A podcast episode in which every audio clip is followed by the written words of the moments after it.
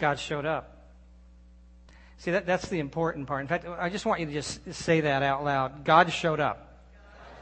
Turn to the person next to you and just say, hey, God showed up.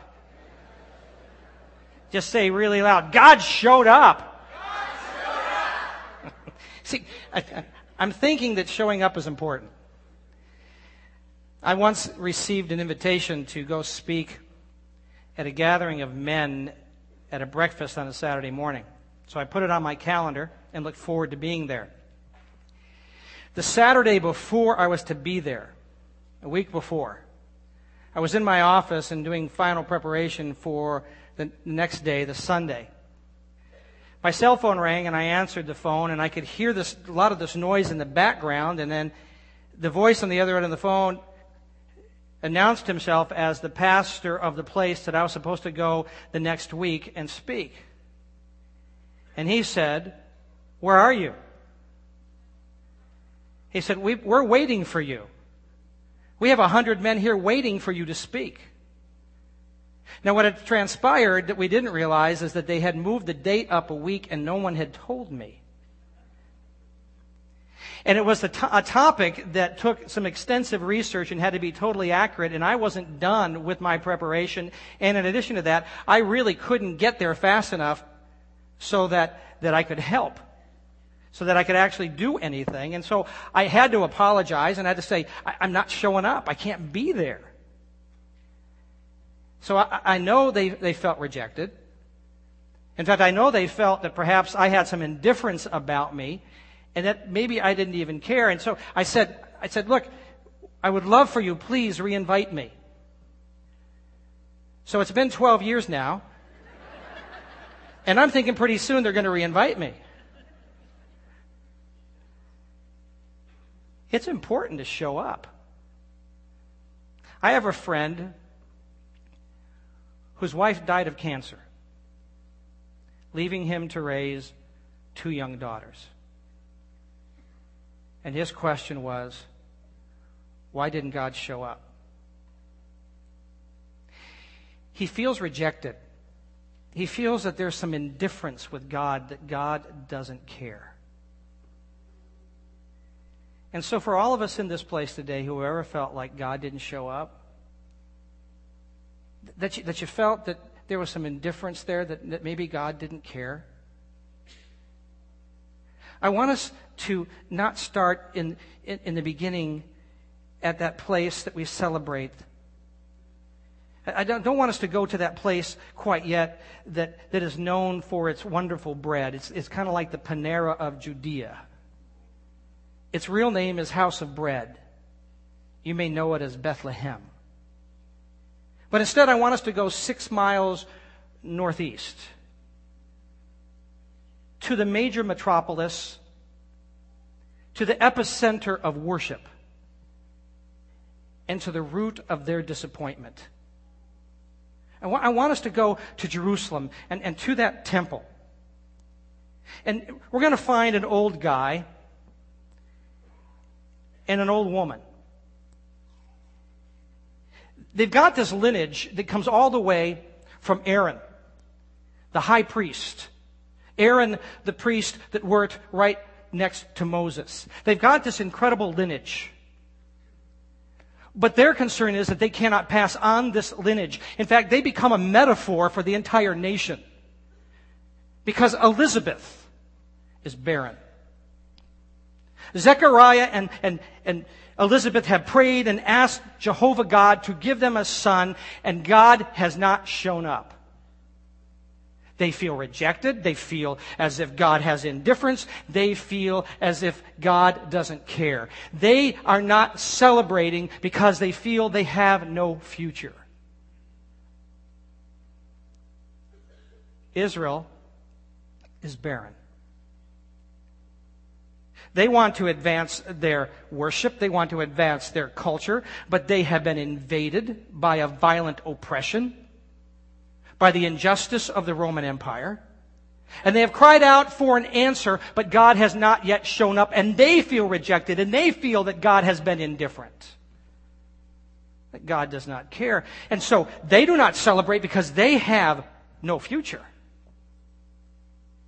And in addition to that, they've had a disappointing past.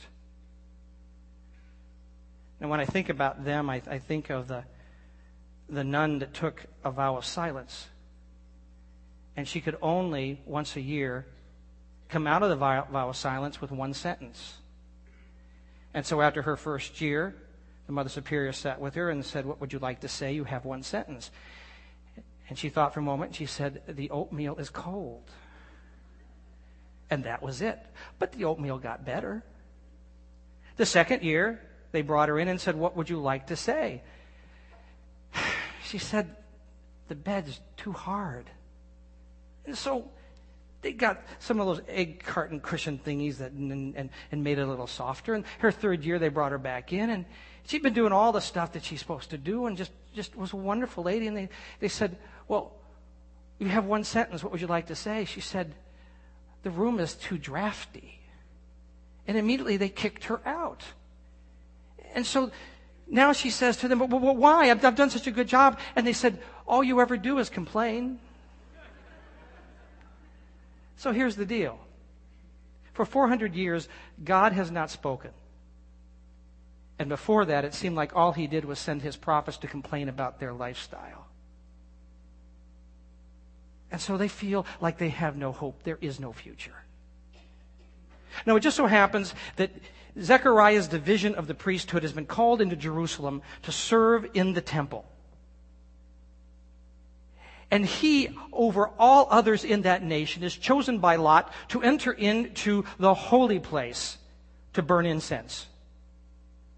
This is an amazing thing because if God really is still around, Jehovah God, whom they recite all the wonderful things he's accomplished, the one who drew them out of the land of Egypt, that one, if he's still around, he will probably be in that holy place. So everyone gathers around, the worshippers gather, and Zechariah enters into the place where he is going to burn the incense. He prepares the incense. He goes to burn the incense at the altar, and standing to the right of the altar is an angel. Now, we've read this story before and we become so accustomed to it, but how would you feel if suddenly you just walked out of your bathroom into the bedroom and there stood an alien? Would it frighten you? The kind where, where your, your mouth goes dry and your hands begin to shake and the knees begin to click together. It's the fear that he felt. I, I understand that, that feeling. I've told you in the past that at one point in our lives, Pam and I were asleep in bed and she heard a noise and she said, I think someone's in the house. And so I got up and checked. And sure enough, while we were in the house with our kids, someone had broken in and took our wallets and purses and watches and everything. And, and, and they'd been in the rooms and it just, you, you feel so incredibly violated. It happened at 3.30 in the morning. So the cops came, pistols drawn, going through the house, checking every place, and come to find out they'd hit all a bunch of houses in our neighborhood. And, and so the next night, when I finally fell asleep, I woke up at 3.30. I had this fear. What if he comes back? What if he saw stuff that he wants? And so I got up and I, and I went to the house and I checked to make sure the doors were still locked and, and then I went in to make sure my kids were okay. I was walking out of the set of the bedrooms where the kids are, walking towards my bedroom, and I, to my right is where the kitchen and the family room are, and I heard a noise in there, and I thought, oh, it's just maybe the furnace clicking on, and then I heard more noise, and immediately I knew someone was coming back through that window. And it terrified me. My mouth went dry. My heart, I could feel it pounding in my throat. And I didn't have a weapon. I didn't know what to do. So the only thing I knew what to do was scream at the top of my lungs at 3:30 in the morning, hoping that if he's halfway through the window, he'll go back out. So I went ah! as loud as I could. And then I waited. And I heard this voice coming from the kitchen that said, "Jack, Is that you? What I didn't know is Pam had come out of the bedroom while I was gone, had gone in the kitchen, was getting water, which now was on the ceiling. We had terrified each other.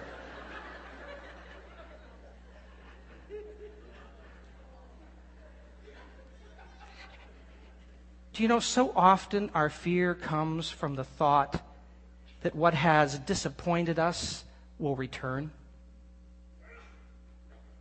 When in reality, there are those moments that what we fear is actually sent by God to communicate His love. It was this case for Zechariah, for there stood this angel. And here's what Luke records Luke, the first chapter. But the angel reassured him, Don't fear, Zechariah. Your prayer has been heard. Elizabeth, your wife, will bear a son by you, and you are to name him John.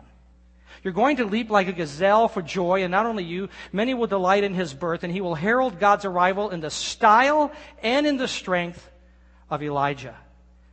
He'll soften the hearts of parents to children and kindle devout understanding among hardened skeptics.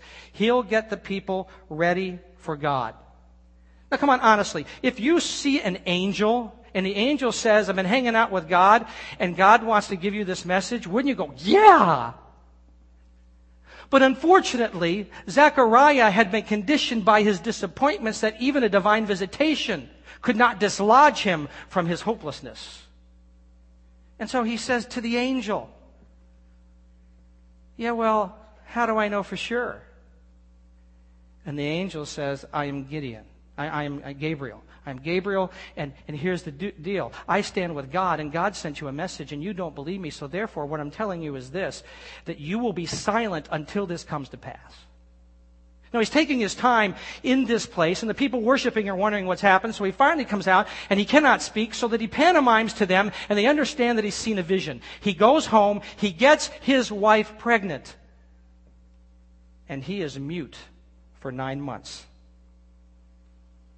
And you want to say to him, dude, don't argue with angels.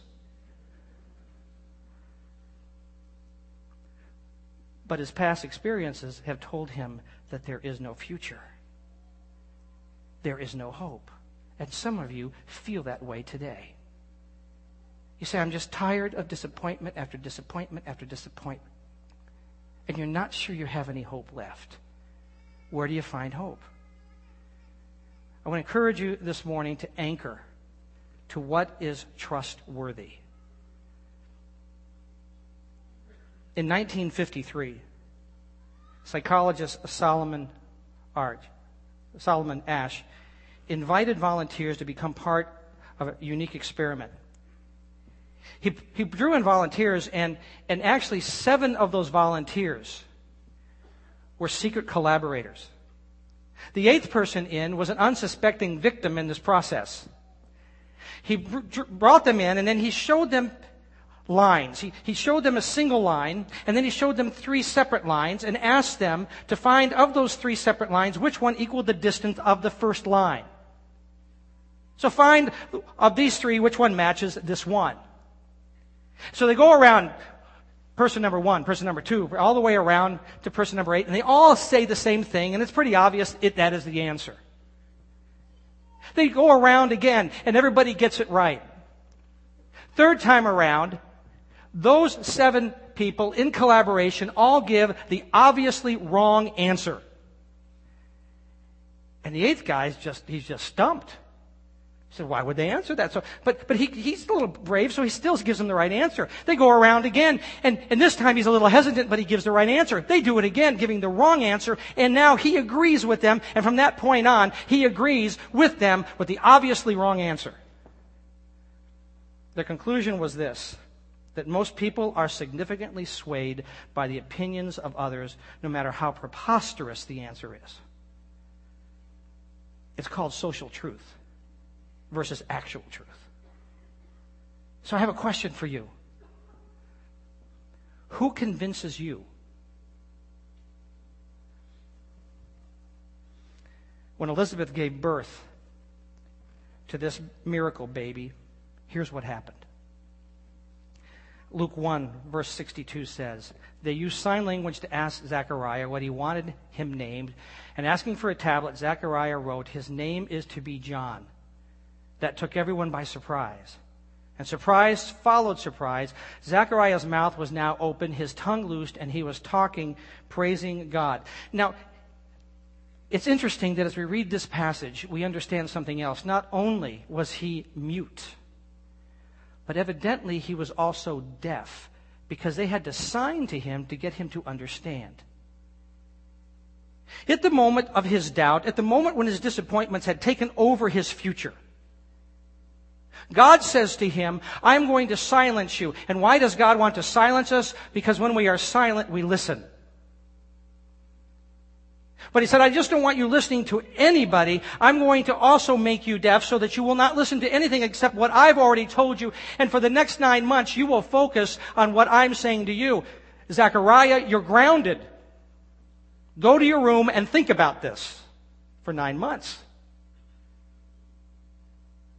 Because not only is Elizabeth pregnant, but Zechariah is also pregnant because God is birthing something new in him, and what he's birthing in him is hope. Because rarely does hope announce itself with, with some coach's halftime tirade or with us screaming scripture verses at demons. Hope does not usually come that way. When my friend's wife died of cancer, there were my other friends standing around the bed, yelling at demonic and evil forces, saying that she had to be healed, and yet she wasn't. And where will my friend find hope? I believe that we need to understand that hope grows from the voices that we allow inside. And so we have to choose. We have to select the ones who convince us. Our selected community of voices will shape our thought process. So who do you listen to all the time? Who, who's impressing your mind? Where are those voices? Is it, is it, is it Fox News? Are they the ones that, that, that permeate your mind? Is it MTV? Is MTV the one that shapes you? Is it Lady Gaga? Bill Cosby? The Three Amigos. We get to choose who will shape our thought process. And Zechariah chose his. And after he wrote down the baby's name would be John, his mouth opened up, and the first thing, the very first thing out of his mouth is the voice that he's been listening to for nine months. And here's what he says Luke 1, verse 68. Salvation from. Let me start. I think you got the wrong one on the, on the screen there, guys. Let me help us. Praise be to the Lord, the God of Israel, because he has come and has redeemed us, his people. He has raised up a horn of salvation for us in the house of his servant David. And as he said through his holy prophets of long ago, salvation from our enemies and from the hand of all who hate us, to show mercy to our fathers and to remember his holy covenant the oath he swore to our father Abraham, to rescue us from the hand of our enemies and to enable us to serve him without fear in holiness and righteousness before him all our days. See, this guy, for all these years of disappointment, kept aborting any chance of, of trust in the future. And now, after all this time of, of listening to these voices that are coming from God, he suddenly gives birth to a full grown hope. What he does, as you would look through the scripture, is, is he repeats it in what is, is a literary form called a chiasmus, which is basically he takes parallel thoughts and principles, and from each side he brings them in. So he'll talk about faith on both sides of his, his saying, and then and then go to love, and, and then to about enemies, and, and finally he comes to the core, the core of these two words that face each other in this parallel thought process. And when he gets to the core, it's the hub of what he's trying to say, and he says it all comes right here: the covenant and the oath of Jehovah God. And he says, I'm anchoring myself in the promise and the keeping of the promise of Jehovah God. So I'm going to ask you a question. Where are you anchored? Into whose thoughts are you anchored? What is the core? What is the center of where you are anchored? And is it trustworthy? The voices we entertain convince us as to what we should believe. So you may have believed until a couple of years ago that you were secure because your wealth management was under control, and in these last years, that's been blown away. You may have believed that you had your family all under control, and when your family's under control, then everything is peaceful and fine until that divorce busted you apart. Where's your anchor? You thought by getting that degree that everything would flow for you, and now you realize you can't finish that degree. And you feel hopeless. Each of us decides what voices will convince us. So, where's your core?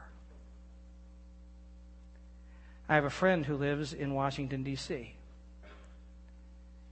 His core for years has been his trust in the teachings and the relationship he has with Jesus Christ. He met a friend and they began going out and having breakfast together once a month. And for years they, get, they met together. And, and the guy who met with him was an atheist, a high, powerful attorney in Washington, D.C. My friend was just a friend. And they really never ever talked about Jesus. They just talked about life and about, about what's going on with them. And, and, and finally, one day, this attorney says to him, So, we haven't really talked much about Jesus, and, and you told me that you're a follower of Jesus, but we really haven't talked about it. And so, you tell me about tell me tell me why why Jesus? Goodness. And so they, they talk about Jesus, and for a couple weeks they talk about Jesus. And finally, my friend says, Really, if, if you really want to know about Jesus, you should just read about him. And so he gave him a Bible and said, Just, I want you to read you know, in the next couple months, just read Matthew, Mark, Luke, and John in the New Testament and just, let me just simplify it, just, just read it. So he hands him one of those, one of those Bibles that, that all the words of Jesus are in red. And so they actually meet the next week. And so they gather together, and he thinks, well, maybe, you know, maybe he read a couple verses, a couple chapters of, of Matthew, and he sat down with him. He said, so, so how'd the reading go? He said, yeah, I read Matthew, Mark, Luke, and John. I have more questions. And then my friend says, you know, today I've got to go meet with some senators and I'm trying to figure out what to tell them.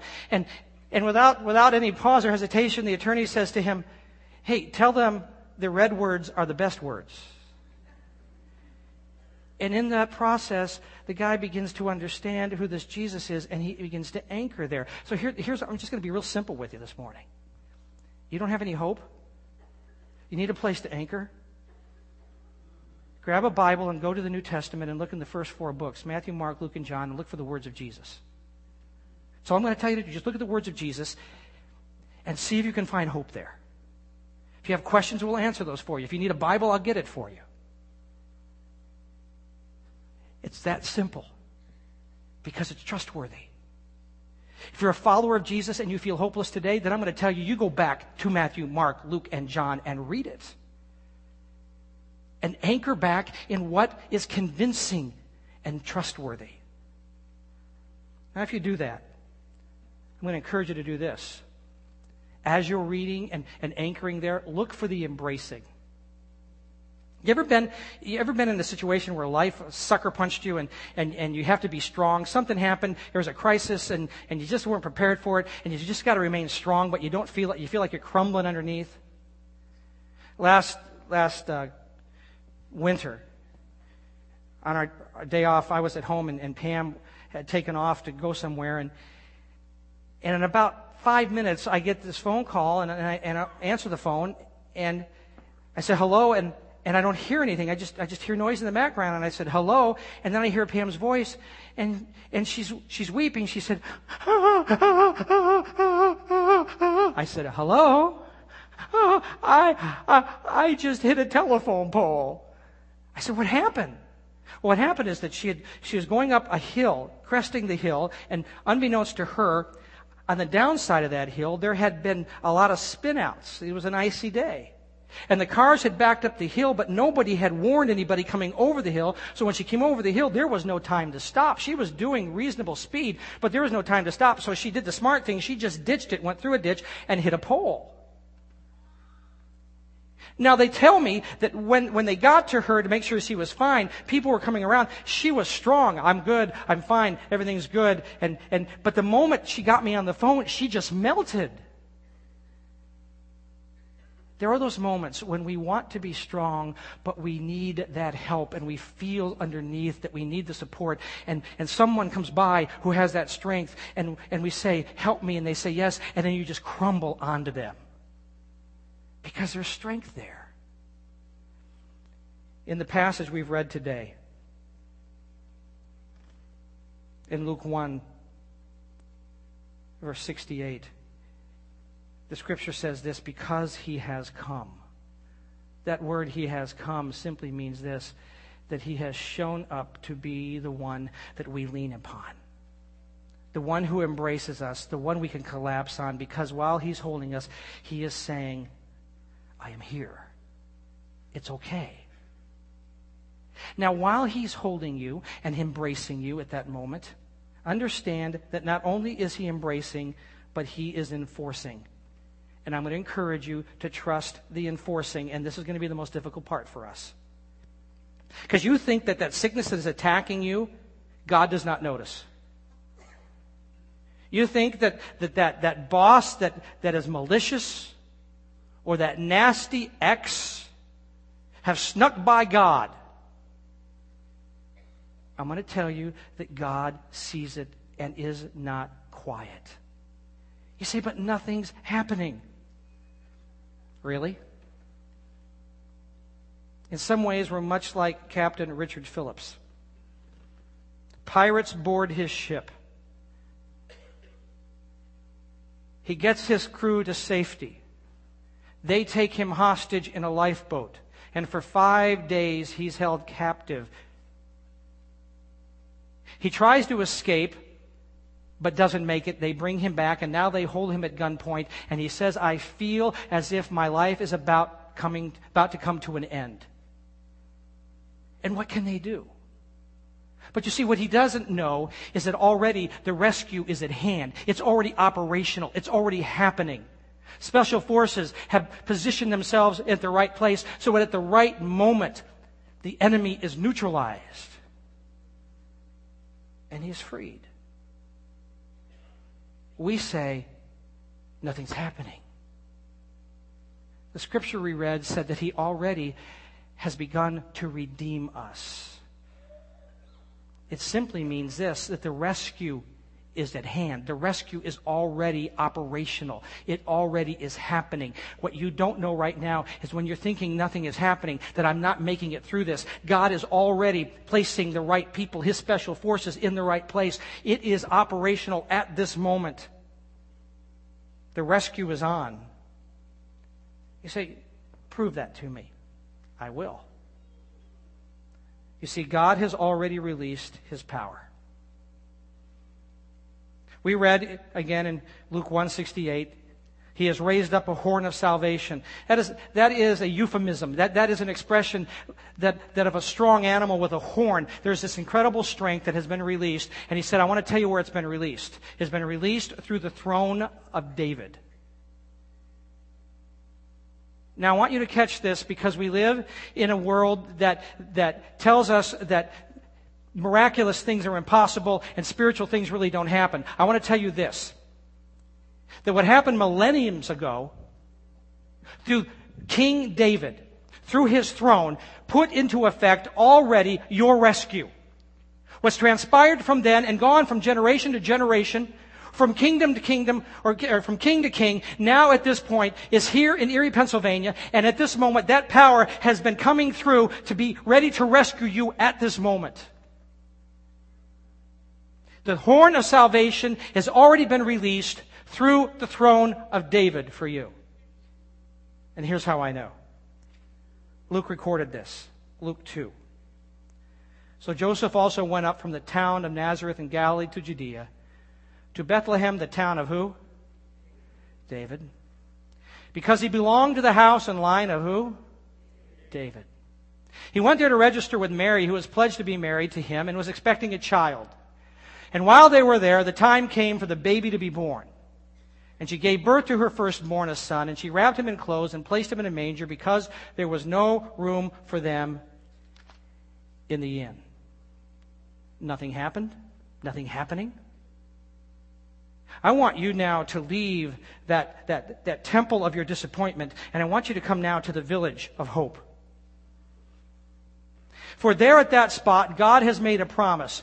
It is, it is where Zechariah had put his faith. In an oath, in a promise. That God was rescuing. Come to that spot. Come to that place where that rescue was happening. And that all the evil forces that have made life so cruddy for you and caused you pain already have been confronted by this power that we see represented at that place, at that moment. And it's happening now. And here's what's happening for you. We need to be bold in the invitation. Unlike the White House guests who were not invited, you perhaps have heard about them your name is on the list. In fact, that is why Zechariah had a kid. To tell you that your name is on that list. For here's what he's supposed to do. Luke 1 verse 76. And you, my child, will be called a prophet of the Most High. You'll speak for God. For you will go on before the Lord to prepare the way for him, to give his people the knowledge of salvation through the forgiveness of their sins. He said, You know and get ready that this one is coming to tell you that you should get ready, that the Messiah, Jesus Christ, is coming in flesh, God Himself, to forgive you for your sins by dying on a cross for you. We've already read this earlier in our worship service, that at the right moment, God sent His Son, God in flesh, so that He would take on Himself our sins and in doing so, pay our penalty so that we could come back into relationship with God and be with Him forever. That is the promise. And our name is on that list. John, a follower of Jesus, said this that as to many as received Him, Jesus, to those who believed on His name, the name of Him being Savior and Son of God, to them He gave the right to become children of God. So now,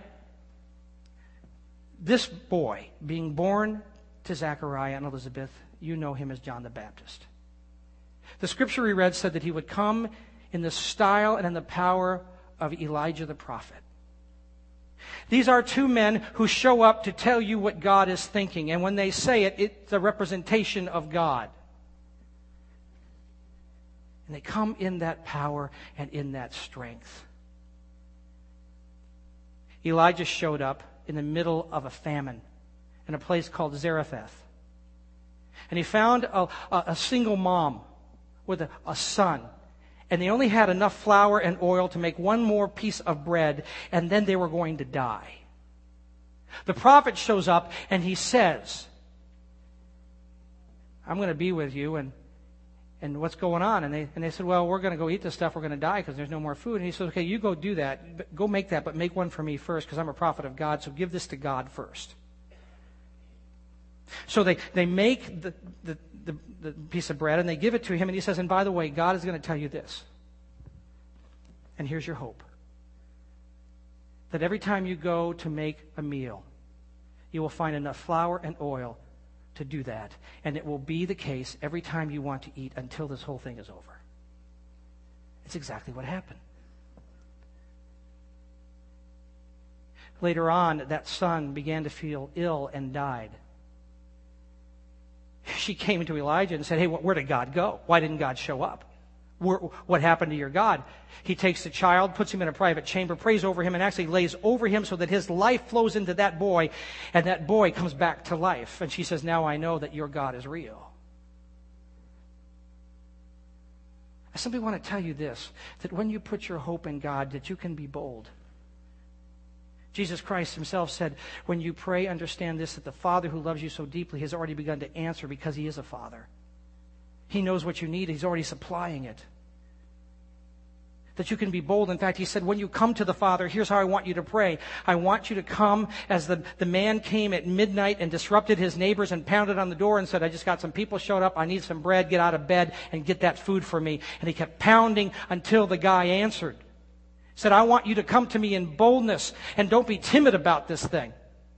That you've been invited, and when you are in my house, your needs get taken care of. So I want you to find hope in the fact that you're on the list, you're in the home, and therefore you be bold and ask what you know you need, and believe me that I'm going to give it to you.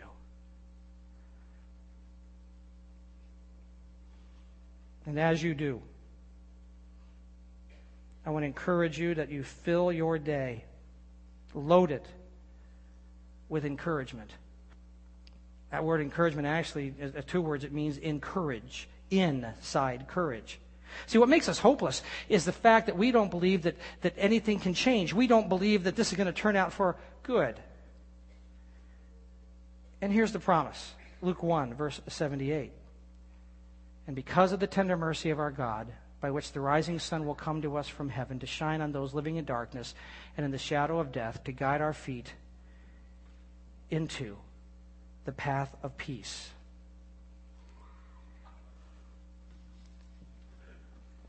You will be in darkness. And he said, In this darkness, I want you to understand that there will come a light.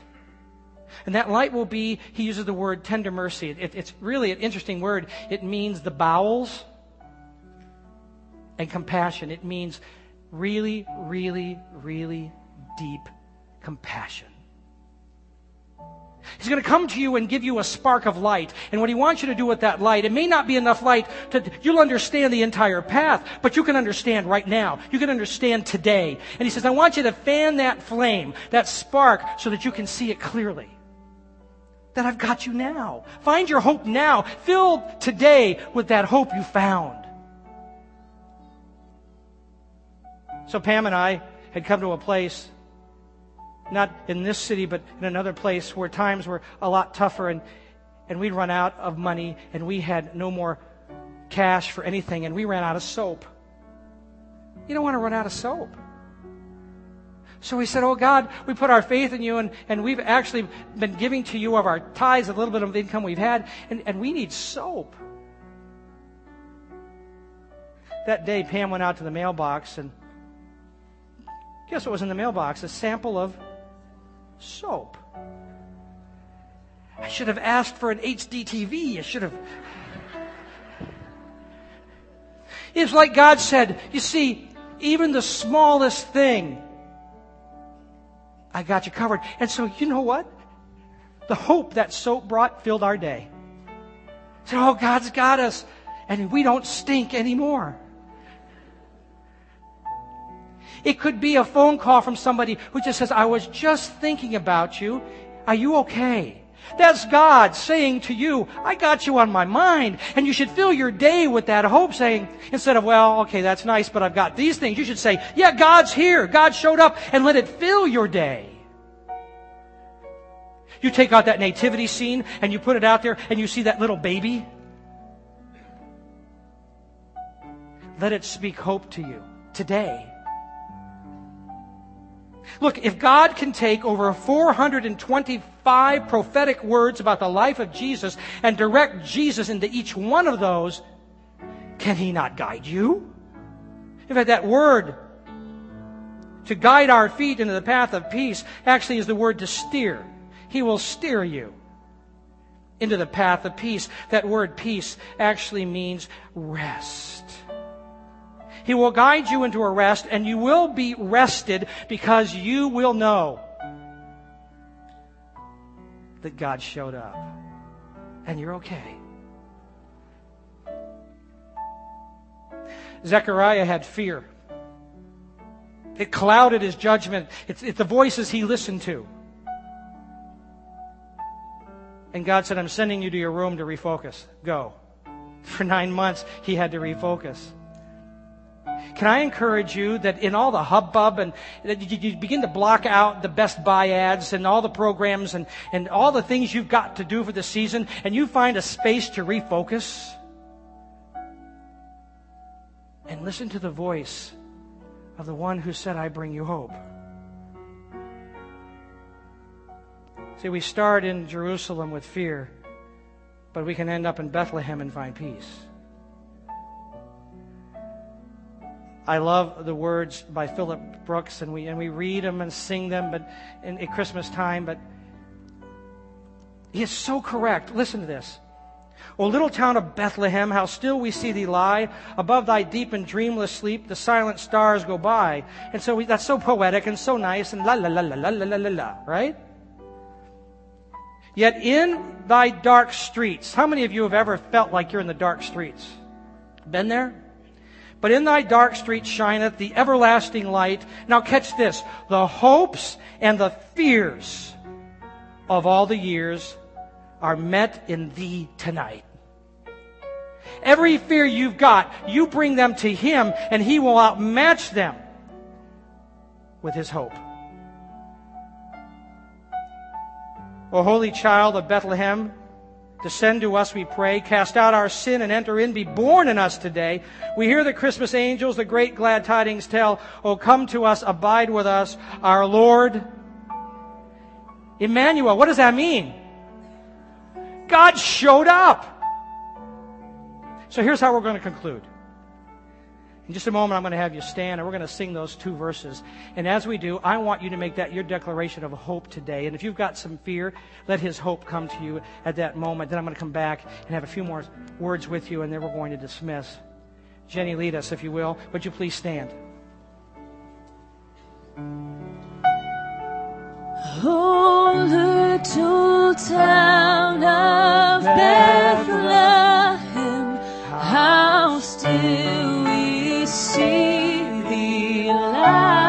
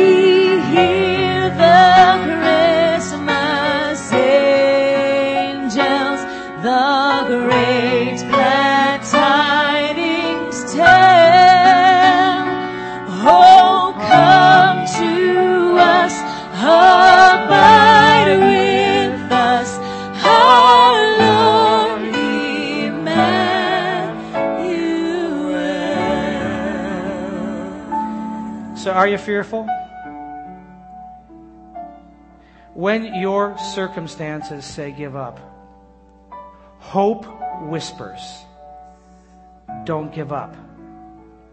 God showed up. When the doctor says you got to go through more chemo, don't give up, hope whispers. God showed up. When you say your brain cells cannot take any more information and you don't think you're going to be ready for your final, hope whispers. Don't give up. God showed up. When that girl dumps you and broke your heart, hope whispers, don't give up. God showed up. When the plant closes and they say you got to go find another job and you feel like you're too old to go find another job and you don't know what to do, I'm going to tell you, hope whispers, don't give up. God showed up. When the gas bill arrives and your checkbook says, uh-uh, hope whispers, don't give up. Why? God showed up. When your shame has overcome you and you feel like you don't deserve to even live, hope whispers, don't give up. God just showed up. And in this Christmas season, when the one you love is no longer here and you feel so all alone, hope whispers, especially for you. Don't give up. God showed up.